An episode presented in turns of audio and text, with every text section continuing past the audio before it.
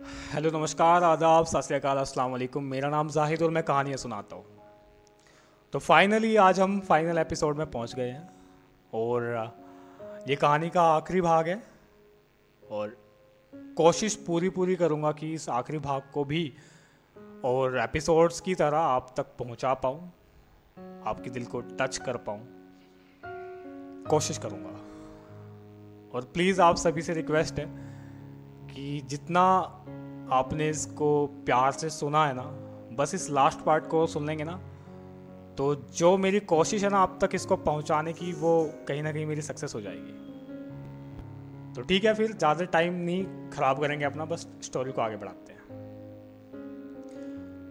सारी तैयारियाँ हो चुकी थी मेरे जाने की, मैं वहाँ से वापस आ चुका था, वापस आया तो देखा कि फैमिली पूरी खुश है, और उनकी खुशी को देख करके मुझे भी कहीं ना कहीं खुश होना पड़ता था अपनी अंदर के तूफ़ान को ऐसे मुझे ना बाहर नहीं ला सकता था।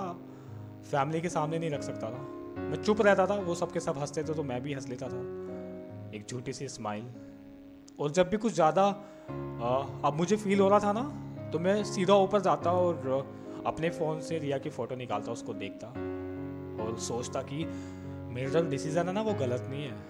अरमान, जो तुम कर रहे हो ना वो गलत नहीं है। उसी में उसकी ज़िंदगी है ना यार।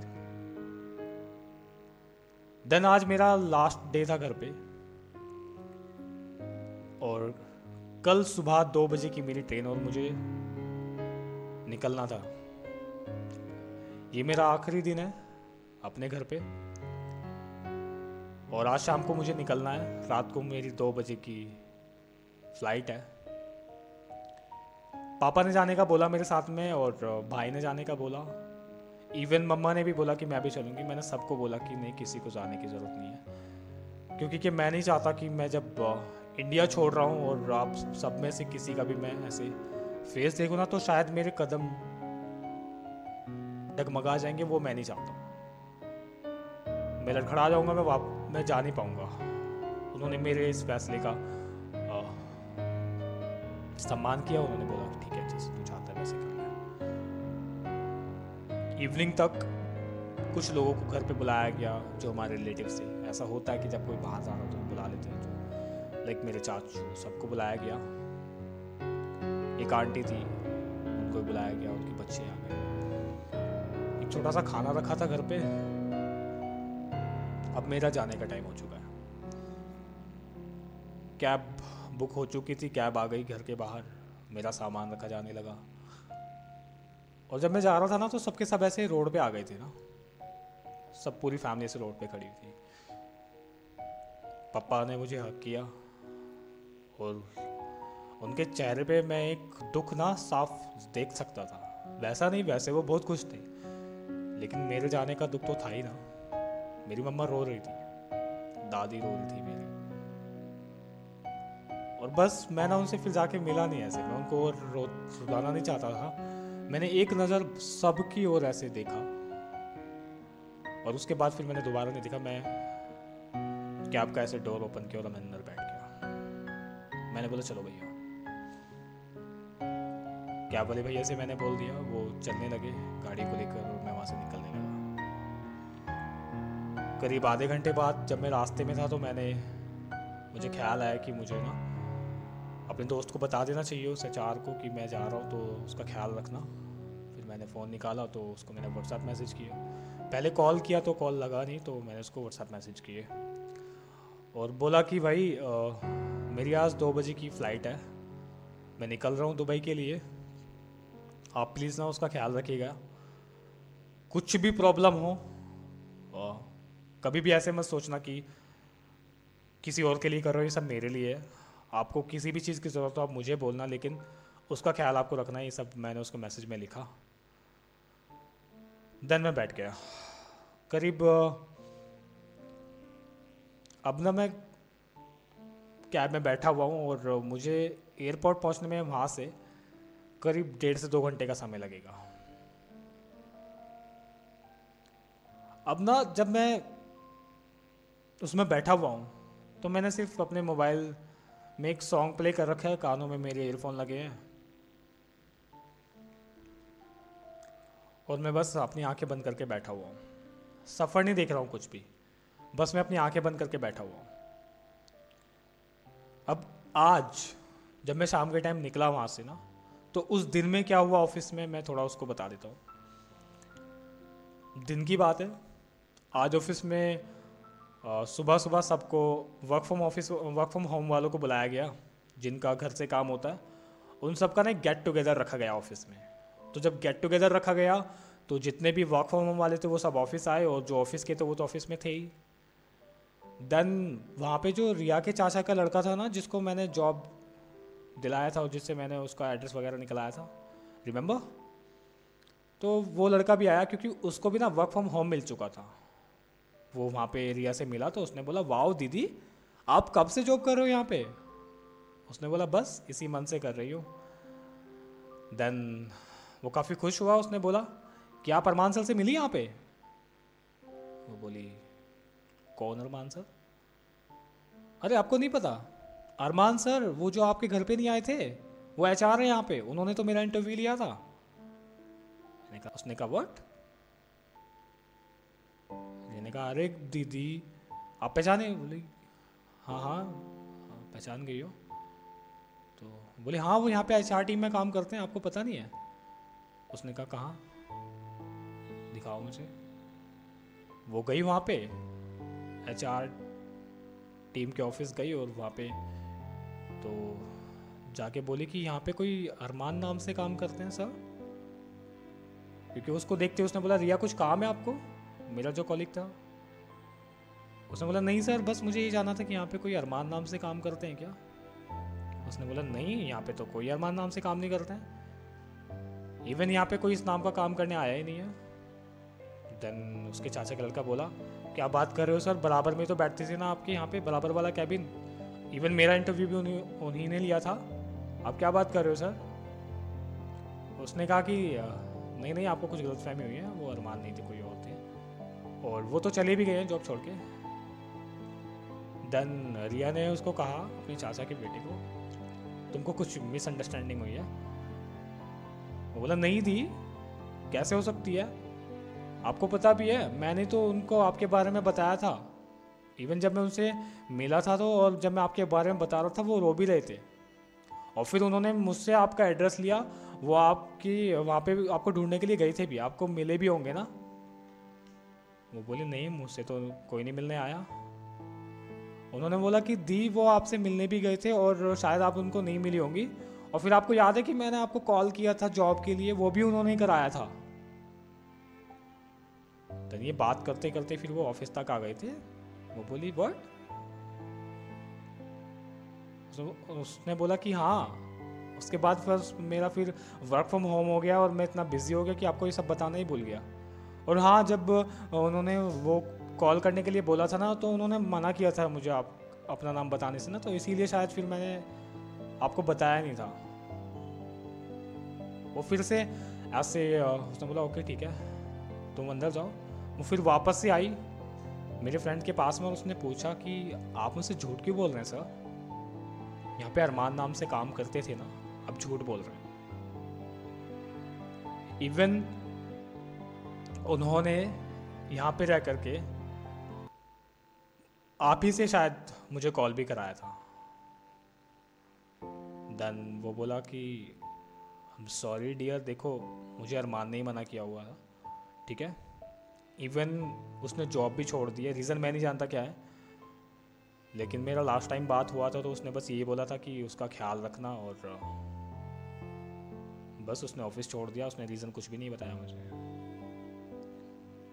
देन वो वहाँ से बड़ी ही अजीब सी कसमकश में अपना ऑफ़िस ख़त्म करके घर पहुँची तो उसने अपनी मम्मा को जाके बताया, मम्मा, आपको पता है आज क्या हुआ? उसने बोला, क्या? अरे, वो अरमान था नहीं, जो हमारे घर पे आए थे। बोली हाँ हाँ। अरे, वो ना वहाँ पे काम करते थे मेरी ऑफ़िस में। और आपको ये भी नहीं पता कि वो बस्ती मिलने भी आए थे हमसे? हमारी कंपनी में ना एच थे वो, जॉब छोड़ दी उन्होंने। तो बोली अच्छा. हाँ लेकिन मम्मा, मुझे ना एक बात समझ नहीं आई। उन्होंने, उनके एक फ्रेंड है वहाँ पे एच जिन्होंने मेरा इंटरव्यू लिया था। उन्होंने उनको बोला कि, वो ना मेरा ख्याल रखें। वो प्रूफ क्या करना चाहते हैं, मम्मा? क्या प्रूफ करना चाहते थे वो? मुझे इस हाल में पहुँचा कर, अब मेरे ऊपर वो एहसान करना चाहते हैं। क्यों? मेरे पापा का दिल तोड़ा। मेरा दिल तोड़ा, आपका दिल तोड़ा। और अब ऐसे कायरों की तरह छुप कर वो हमारे ऊपर एहसान करके सोचते हैं कि वो बहुत बड़ा काम कर रहे हैं ना? आंटी सुनती रही। देन रिया ने बोला कि शायद इसीलिए नज़रें मिलाने से डर रहे हैं वो। हिम्मत नहीं है ना उनके अंदर। कैसे होगी? अब छिपकर एहसान करना चाहते हैं। आंटी बैठ गई, उसके पास आकर ना। और वो बोलती गई। वो बोलती गई, पता नहीं क्या क्या बोलती गई। देन उसने बोला ना कि अगर वो सोचते हैं कि ऐसे अपने एहसानों के तले वो मुझे दबा लेंगे और ये एक जॉब दिलाकर वो सोचते हैं कि अपनी गलती को माफ़ करवा लेंगे ना तो भूल उनकी। मुझे नहीं चाहिए ऐसी कोई भी जॉब ना। नहीं करनी मुझे उनकी दी हुई जॉब नहीं चाहिए उनका कोई भी एहसान ना। देन आंटी ने बोला कि वो कायर नहीं है बेटा, वो कायर नहीं है। और आंटी ऐसे बताते बताते रोने लगी, क्योंकि वो शायद नहीं सुन पा रही थी ना। उनको सब सच्चाई का पता था। उसकी कोई गलती नहीं है बेटा। इवन उसको घर बुला कर ना, तुम्हारे पापा ने उसकी बहुत बेइज्जती की थी। पता भी है। और तुम्हारी ज़िंदगी से निकल जाने के लिए बोला। उसने सब कुछ अपने ऊपर लिया। और शादी के लिए ना तुमसे झूठ बोला। उसकी कोई शादी वादी नहीं हुई है। क्योंकि तेरे पापा नहीं चाहते थे कि तेरी शादी उसके साथ में हो। और उसे अब जब हमारे बारे में पता चला ना तो वो मिलने आया था। मुझसे मिला था वो। रिया वो मुझसे मिलने आया था।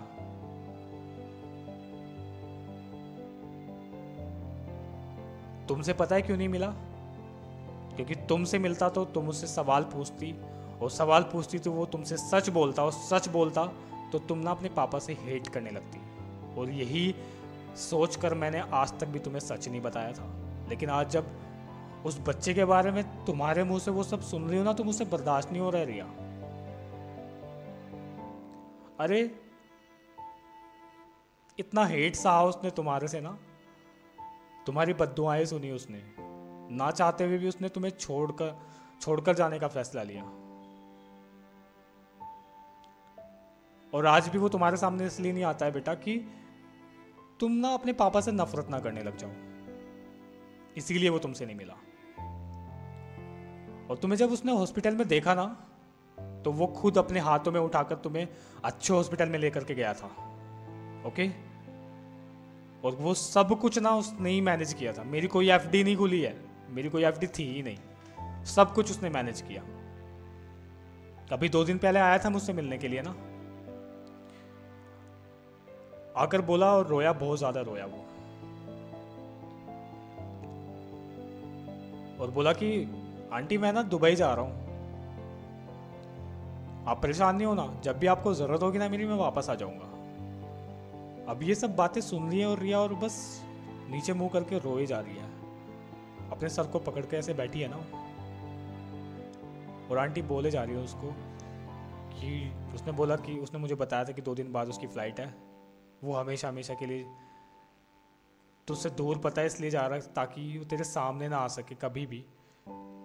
और सामने आएगा तो वो सारी चीज़ें उसको बतानी पड़ेंगी, बस वो इसीलिए तुझसे दूर जा रहा है। इसलिए उसने अपनी जॉब छोड़ दी। और तू उसके बारे में ऐसा मत बोला मत बोल उसके बारे में ना ऐसा। इवन जिसमें आज हम इस फ्लैट में रह रहे हैं ना, इस फ्लैट का सारा खर्च भी उसी ने उठाया है। ये देख, ये डेबिट कार्ड है ना, ये उसी का है। उसने इसके बारे में ना मुझे तुम्हें बताने के लिए बिल्कुल मना किया था। और आज जब ये सब सुनती हो ना तेरे मुँह से तो मुझसे रहा नहीं जाता है। नहीं रहा जाता ना। देन ये सब सुना रिया ने और बहुत रो रही थी वो। उसने रोते रोते पूछा कि, मम्मा, अरमान सर का नंबर मिलेगा? उसने बोला कि, नहीं बेटा, उसने मुझसे कभी मेरा नंबर नहीं मांगा। बस आया था तेरी कुछ पिक्चर्स ली, उनकी फ़ोटो लेकर के चला गया था। देन उसने बोला कि उनका नंबर मैं कहाँ से लूँ? फिर उसको याद आया कि हाँ ऑफ़िस में उनके फ्रेंड है, मैं उनसे ले सकती हूँ उनका नंबर ना। देन उसने फटाफट से वापस से ऑफ़िस जाने का प्लान किया और वो करीब ना और आठ बजे तक ऑफ़िस पहुँच गई। वहाँ गई तो वहाँ मेरे दोस्त उसको नहीं मिले। उसका नंबर भी उसके पास नहीं था तो फिर ऑफ़िस से उसने उनका नंबर निकलवाया, उनको कॉल किया। उसने बोला कि सर, रिया बात कर रही हूँ। उन्होंने बोला कि हाँ रिया, बोलो, कुछ बात है? उन्होंने बोला कि सर, अरमान सर का नंबर चाहिए। बोले हाँ हाँ क्यों नहीं? बिल्कुल, ले लो। देन उसने ऐसे अपना नेट ओपन किया होगा। नेट ऑन किया तो मेरे मैसेज गए उसको।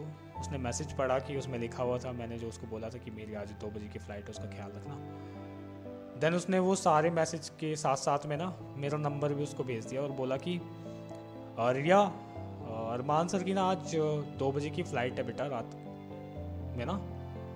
उनका जस्ट मैसेज मैंने अभी रीड किया, क्योंकि मेरा नेट ऑफ़ था तो मैं रीड नहीं कर पाया था।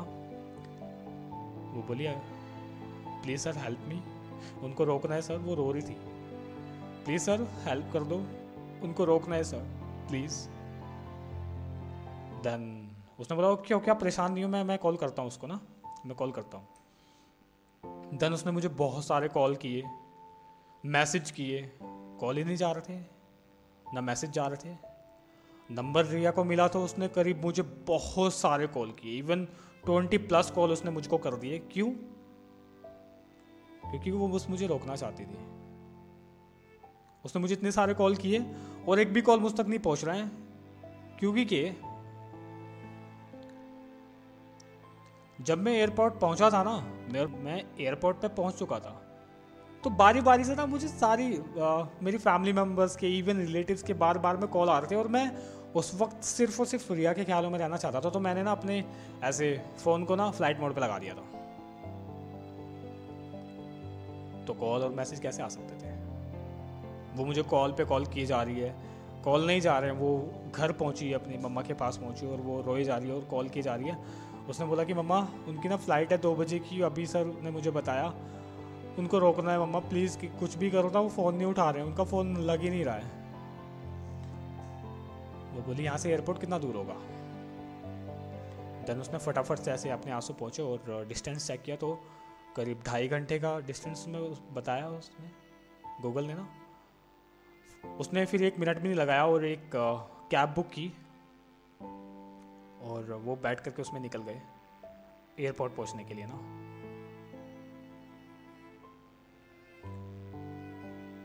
अब एयरपोर्ट में पहुँचने में करीब उनको ना दो से ढाई घंटे लगते तो जैसे वो निकल रहे थे तो फास्ट फास्ट फास्ट फास्ट गाड़ी वाले को बोले, यार, थोड़ा जल्दी चलाओ जल्दी आओ। अब जैसे ही बीच में ट्रैफ़िक में वो फंसते तो रिया की ना ऐसे साँसें बढ़ने लगती है। अब आंटी घबरा जाती कि कहीं इसको कुछ हो ना जाए। वो संभालती कि, नहीं नहीं, बेटा, हम पहुँच जाएँगे, कोई बात नहीं, वो रुक जाएगा। वो बीच में मुझे कॉल्स पे कॉल करती गई, लेकिन कॉल्स नहीं पिक हुए जैम बहुत जगह उनको जैम्स मिले, लेकिन वो बार बार बस रोती रही और जल्द से जल्द मुझ तक पहुँचना चाहती थी। और मैं, मैंने क्या किया कि मैं सिर्फ़ उसकी यादों के सारे इंडिया छोड़ना चाहता था। तो मैंने अपने मोबाइल में एक अच्छा सा सॉन्ग प्ले किया और मुझे ना क्राउड ज़्यादा पसंद नहीं है। तो मैं ऐसे लॉन एरिया से निकल करके ना मैं ऐसे अंदर चला गया वेटिंग एरिया में। और मुझे मास्क लगाने की आदत है तो मैं मास्क लगा करके ऐसे ना बैठ गया। कानों में लीड है। एक बार बस रिया का फ़ोटो देखा और फ़ोटो देखने के बाद मैं अपने फ़ोन की स्क्रीन ऐसे बंद की और आँखें बंद करके ऐसे लेट गया। मेरी फ़्लाइट को टाइम मेरी फ़्लाइट को ना टाइम था करीब वन ट्वेंटी पे मुझे एंटर करना था अंदर। तो, तो मैं आराम से लेटा हुआ हूँ।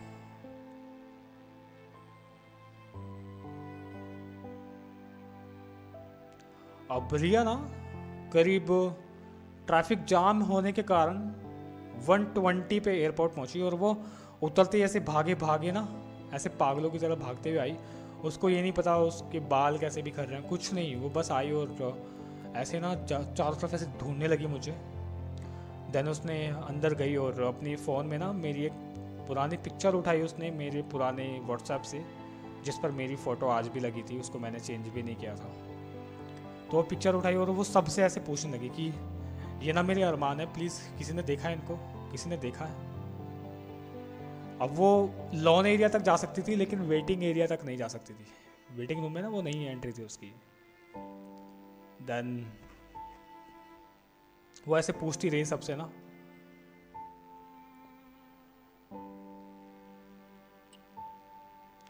और जब उसको ना किसी ने कुछ नहीं बताया, वो ढूंढते ढूंढते थोड़ी परेशान सी हो गई तो वो रोने लग गई। अपनी मम्मा को ऐसे गले लगाकर बहुत रोने लग गई सबसे फिर बार बार फिर रोती, फिर उठती और फिर लोगों से पूछती कि, यार, बाद की फ़ोटो है किसी ने प्लीज़ इनको देखा है किसी ने देखा किसी ने देखा? अब कोई किसी के इस सब में क्यों इंटरेस्ट लेगा? लेकिन उसको सब देख रहे थे। जिस तरीके से वो लोगों से पूछ रही थी ना, आंटी भी पूछ रही थी कि प्लीज़ बेटा, कोई बता दो। देन मैंने बताया कि मैं ऐसे मास्क लगा करके मैं सोया हूँ, मुझे आदत थी। अब मेरी फ़्लाइट जो है वो 130 पर ही अनाउंस हो गई थी और अनाउंस हुई तो सारे पैसेंजर जा कर के फ़्लाइट में ऐसे इन करने लगे। तो दुबई जाने वाले करीब उस फ़्लाइट से वहाँ पे पैसेंजर कोई भी नहीं था और मैं पड़ा हुआ सो रहा हूँ। पैसेंजर जा चुके थे और फ़्लाइट को टेक ऑफ़ होने में सिर्फ़ और सिर्फ़ दस मिनट बाकी थी।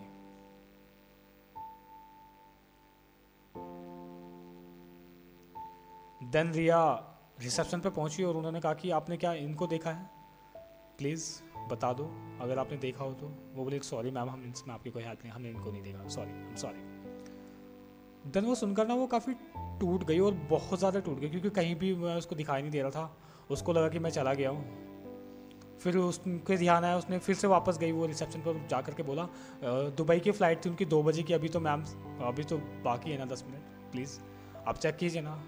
फिर उसने बोला, रिसेप्शनिस्ट ने कि, मैम, दुबई जाने वाले सारे पैसेंजर ना, वो प्लेन में ऑलरेडी बैठ चुके हैं, और फ़्लाइट को टेक ऑफ़ होने में सिर्फ़ सिर्फ़ दस मिनट बाकी है एम सॉरी मैं इसमें आपकी कुछ भी हेल्प नहीं कर पाऊँगी। उसको लगा कि उसने मुझे खो दिया और वो ऐसे ज़मीन पर बैठ गई। और बैठे बैठे ना रोने लगी। और इतना ज़्यादा रोने लगी ना कि अब ना कुछ लोग उसको, कुछ बच्चे जो होता है जनरली उसको खड़े होकर देखने लगे, कुछ बैठे बैठे उसको देख रहे थे। कुछ लोग हमदर्द बस के सामने आए कि क्या हो गया, क्या हो गया, ऐसे ना। देन ये सब बाहर चल रहा है लोन एरिया में, और मेरी आँख खुलती है 158 पे। और मैंने उठते ही बस सबसे पहले टाइम देखा। टाइम देखा तो 158 देन मैं जल्दी से उठा, मैंने बोला मैंने बोला वो शिट यार, मैं भागा भागा जैसे ही एकदम उठा तो दो बज चुके थे, दो मिनट एकदम से भाग गई और मैं भागा भागा फिर बाहर गया ना देन मैं एकदम से रिसेप्शन पे गया, मैंने पूछा कि मैम, मेरी दो बजे की फ़्लाइट थी ना, दुबई के लिए कुड यू प्लीज़ चेक वो बोली sir I am sorry flight तो जस्ट टेक ऑफ़ कर चुकी है. उस वक्त मुझे बहुत बुरा फील हुआ, बहुत गंदा फील हुआ। मैंने अपना फ़्लाइट मोड से फ़ोन उठाया, हटाया जल्दी से क्योंकि कि मैं घर फ़ोन करना चाहता था उनको बताने के लिए कि मेरी फ़्लाइट मिस हो गई है। तो जैसे ही मैंने फ़ोन हटाया ना फ़ोन हटाया ना फ़्लाइट मोड से तो भाई इतने सारे मैसेजेस थे ना, इतने सारे मैसेजेस कॉल्स नॉन नंबर से करीब पचास से साठ कॉल मेरे नंबर पे आ रखी थी। और फिर मेरे फ्रेंड की भी मुझे कॉल आ रखी थी मैसेज भी आ रखे थे। तो सबसे पहले मैंने देखा कि इतनी सारी कॉल आ किसकी रही है। मैंने उसी को कॉल किया। और कॉल फिर, पहला तो कॉल उठा नहीं। फिर मैंने पीछे मुड़कर देखा ना ऐसे कि कोई रो रहा है और ऐसे लोग ना ऐसे उसको घेर करके खड़ा हुए घेरा बना करके ना। और कोई रो रहा है वहाँ पे। अब वहाँ पे ना सिर्फ़ मुझे अपनी पड़ी थी क्योंकि यार फ़्लाइट मेरी मिस हो चुकी थी। तो मुझे सिर्फ़ अपना पड़ा हुआ था। मैंने ऐसे उल्टा मुड़ा। और उस कॉल पे सबसे पहले फिर मैंने कॉल दोबारा लगाया तो कॉल पिक हुआ। कॉल पिक हुआ तो रिया थी यार, और वो रोई जा रही थी। मैं पहचान गया, मैंने बोला, रिया, वो फिर और ज़्यादा रोने लगी। मैंने बोला अच्छा अच्छा शांत शांत शांत, चुप हो जाओ, बिल्कुल, क्या हुआ? बिल्कुल, चुप हो जाओ, मैं परेशान हो गया, मैंने सोचा कि शायद कुछ ना कुछ तो गड़बड़ हुई है। मैंने हाथ से बैग अपने नीचे रखे उतार करके और मैंने बोला कि why you crying please don't please please please चुप हो जाओ. वो रोती रही रोती रही रोती रही। अब वो रोते रोते खड़ी हो गई थी और मैं ऐसे ना अपोजिट डायरेक्शन में आ, ऐसे घूम करके उससे बात कर रहा हूँ क्योंकि पीछे काफ़ी क्राउड हो रखा था वो रोने वोने की आवाज़ आ रही थी मुझे। तो मैं ऐसे थोड़ा सा ना कोने में जाके ऐसे बात कर रहा था। देन जैसे वो उठी ना और घूमी उसने देखा कि सामने, क्योंकि वो मुझे पीछे से पहचान गई थी। शायद से मुझे ऐसा लगा। तो मैं बातें कर रहा हूँ। तो उसने मुझे देखा ना तो उसने रोना बंद कर दिया। मुझे लगा कि शायद मैंने उसको चुप करा दिया। मैंने बोला हाँ आँसू पहुँचो अपने, आँसू साफ़ करो। चलो, शाबाश। उठो और मुझे बताओ कि हुआ क्या है। अब वो बिल्कुल शांत थी। और वो धीरे धीरे धीरे धीरे मेरे करीब पहुँचती जा रही है। मेरे करीब आती जा रही है। मैं ऐसे रेस्पॉन्स नहीं आ रहा था तो मैंने बोला हेलो रिया। शांत हो जाओ। चलो, ठीक है ओके डन पानी पियो ओके पानी पी लो पहले ना। रेस्पॉन्स कुछ नहीं आ रहा है।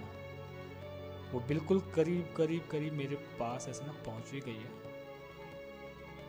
देन मैंने बोला हेलो क्योंकि रेस्पॉन्स नहीं आ रहा था, मैंने बोला हेलो हेलो बट फिर मैंने ऐसे फ़ोन चेक किया हटा करके तो फ़ोन तो चल रहा था।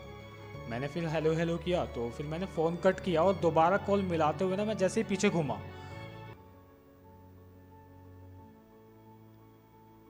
तो पीछे घूमा तो रिया जस्ट मेरे पीछे ही खड़ी है यार। और उसको देखते ही ना मैं बिल्कुल सुन हो गया। और मुझे देखते ही वो ऐसे आँखें उसकी लाल हो रखी हैं। पूरा चेहरा ऐसे सूजा हुआ है रो रो के ना। हाथ ऐसे ढीले पड़े हैं बिल्कुल ना। और रो रोने लगी बहुत ज़्यादा। मैंने मास्क हटाया। और मैं डरते हुए बस उसको चुप कराने वाला था कि उसने मुझे ज़ोर का थप्पड़ मारा। और थप्पड़ मार के मुझे ना हक कर लिया यार। और इतना टाइट हक उसने मुझे किया ना कि मानो कि वो मुझमें ना सिमट जाना चाहती है। ओके, वो पहली बार था कि मैं थप्पड़ खाकर ना अंदर से खुश था। देन मैंने उसको चुप कराया मैंने कहा चुप चुप, बिल्कुल शांत। वो चुप नहीं हो रही थी यार, बिल्कुल रोई जा रही थी। देन वहाँ पे उसकी मम्मा आई और बोली, बहुत रोई है ये। मैंने उसको शांत कराता रहा कराता रहा। वो शांत नहीं हो रही थी। खैर, वो थोड़ी ऐसे सुबकियाँ लेके ना ऐसे वाला, वो शांत हुई थोड़ा थोड़ा, और उसने मुझे ना बिल्कुल भी छोड़ा नहीं ऐसे। ऐसे टाइटली हक करके रखा। फिर मैं उसको लेकर के ऐसे बाहर जाने लगा तो पूरी की पूरी जनता सिर्फ़ हमें ही देख रही है। इवन वो रिसेप्शनिस्ट भी, वहाँ के लोग सब के सब बस हमें ही वॉच कर रहे हैं। और कहीं ना कहीं उनके चेहरे पे एक स्माइल है, क्योंकि मुझे थप्पड़ पड़ा था भाई, और फिर उसके बाद में मुझे हक भी किया गया था। सब लोग ऐसे देख रहे थे तो किसी का रिप्लाई आ रहा है कि क्या भाई, लड़कर जा रहे थे क्या कहीं? लड़कर ऐसे ही नहीं जाया करते। एक बोला पीछे से कि भाई, बीवी का इतना डर कि देसी छोड़ने के लिए तैयार हो गया। अब चेहरे पे उनकी बातें सुनकर हँसी भी आ रही थी, मैंने किसी का कोई रिप्लाई नहीं दिया। और रिया भी ऐसे हंस रही थी ना नीचे नीचे, रोती रोती हंस रही थी वो पागल सी। देन मैं उसको बाहर लेकर के आया, उस लोन एरिया से। और बाहर आकर के बोला, उसने ऐसे ना छोड़कर जा रहे थे ना मुझे। हाँ छोड़ने वाले थे ना? कितनी बुरी हूँ मैं? मैं हंसा और बोला कि आप भूतनी हो एक नंबर की। इतना बोलते वो मुझे ऐसे ना ऐसे मारने लग गई। ऐसे मेरे बाल नोचने लग गई। आंटी सी ये सब देख करके बहुत खुश हुई और वो हंस रही थी। और यहाँ पर मुझे अपनी वो हंसती सी, खेलती हुई सी ना रिया वापस मिल गई थी। पुरानी रिया मुझे वापस मिल गई थी।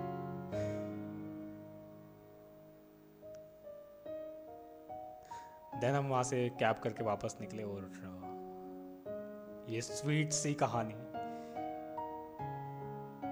यहाँ पर समाप्त हो जाती है। इस कहानी का ये अध्याय यहाँ पे समाप्त हो गया। और मैं कहीं ना कहीं इस कहानी को बताते हुए ये फील करता हूँ कि कहानी की स्टोरी भले से ये ना हो, लेकिन एंड से ज़रूर होना चाहिए।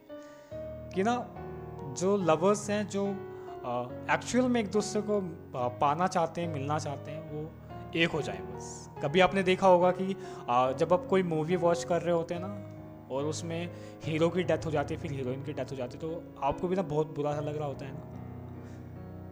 तो वो फील नहीं चाहता हूँ। मैं मैं मैं सच में ही चाहता हूँ कि बस जो लवर्स है ना, वो बस मिल जाए। एनी हाउ रीज़न कुछ भी हो, कुछ भी, कितनी भी कठिनाई हो, उन्होंने सही होना, और एंड में जब हैप्पी एंडिंग होती है तो कहीं ना कहीं दर्शकों के जो दिल को सुकून होता है ना, वो बहुत ही अलग होता है। तो यहाँ पे रिया और अरमान की ये क्यूट सी लव स्टोरी समाप्त होती है। और अरमान को रिया वापस मिल जाती है। Thank you thanks a lot इस कहानी को सुनने के लिए, यहाँ तक आने के लिए और इतना प्यार देने के लिए। Thank you thanks for being with me thank you thanks a lot bye take yourself और मिलते हैं जल्दी एक नई कहानी के साथ में ना।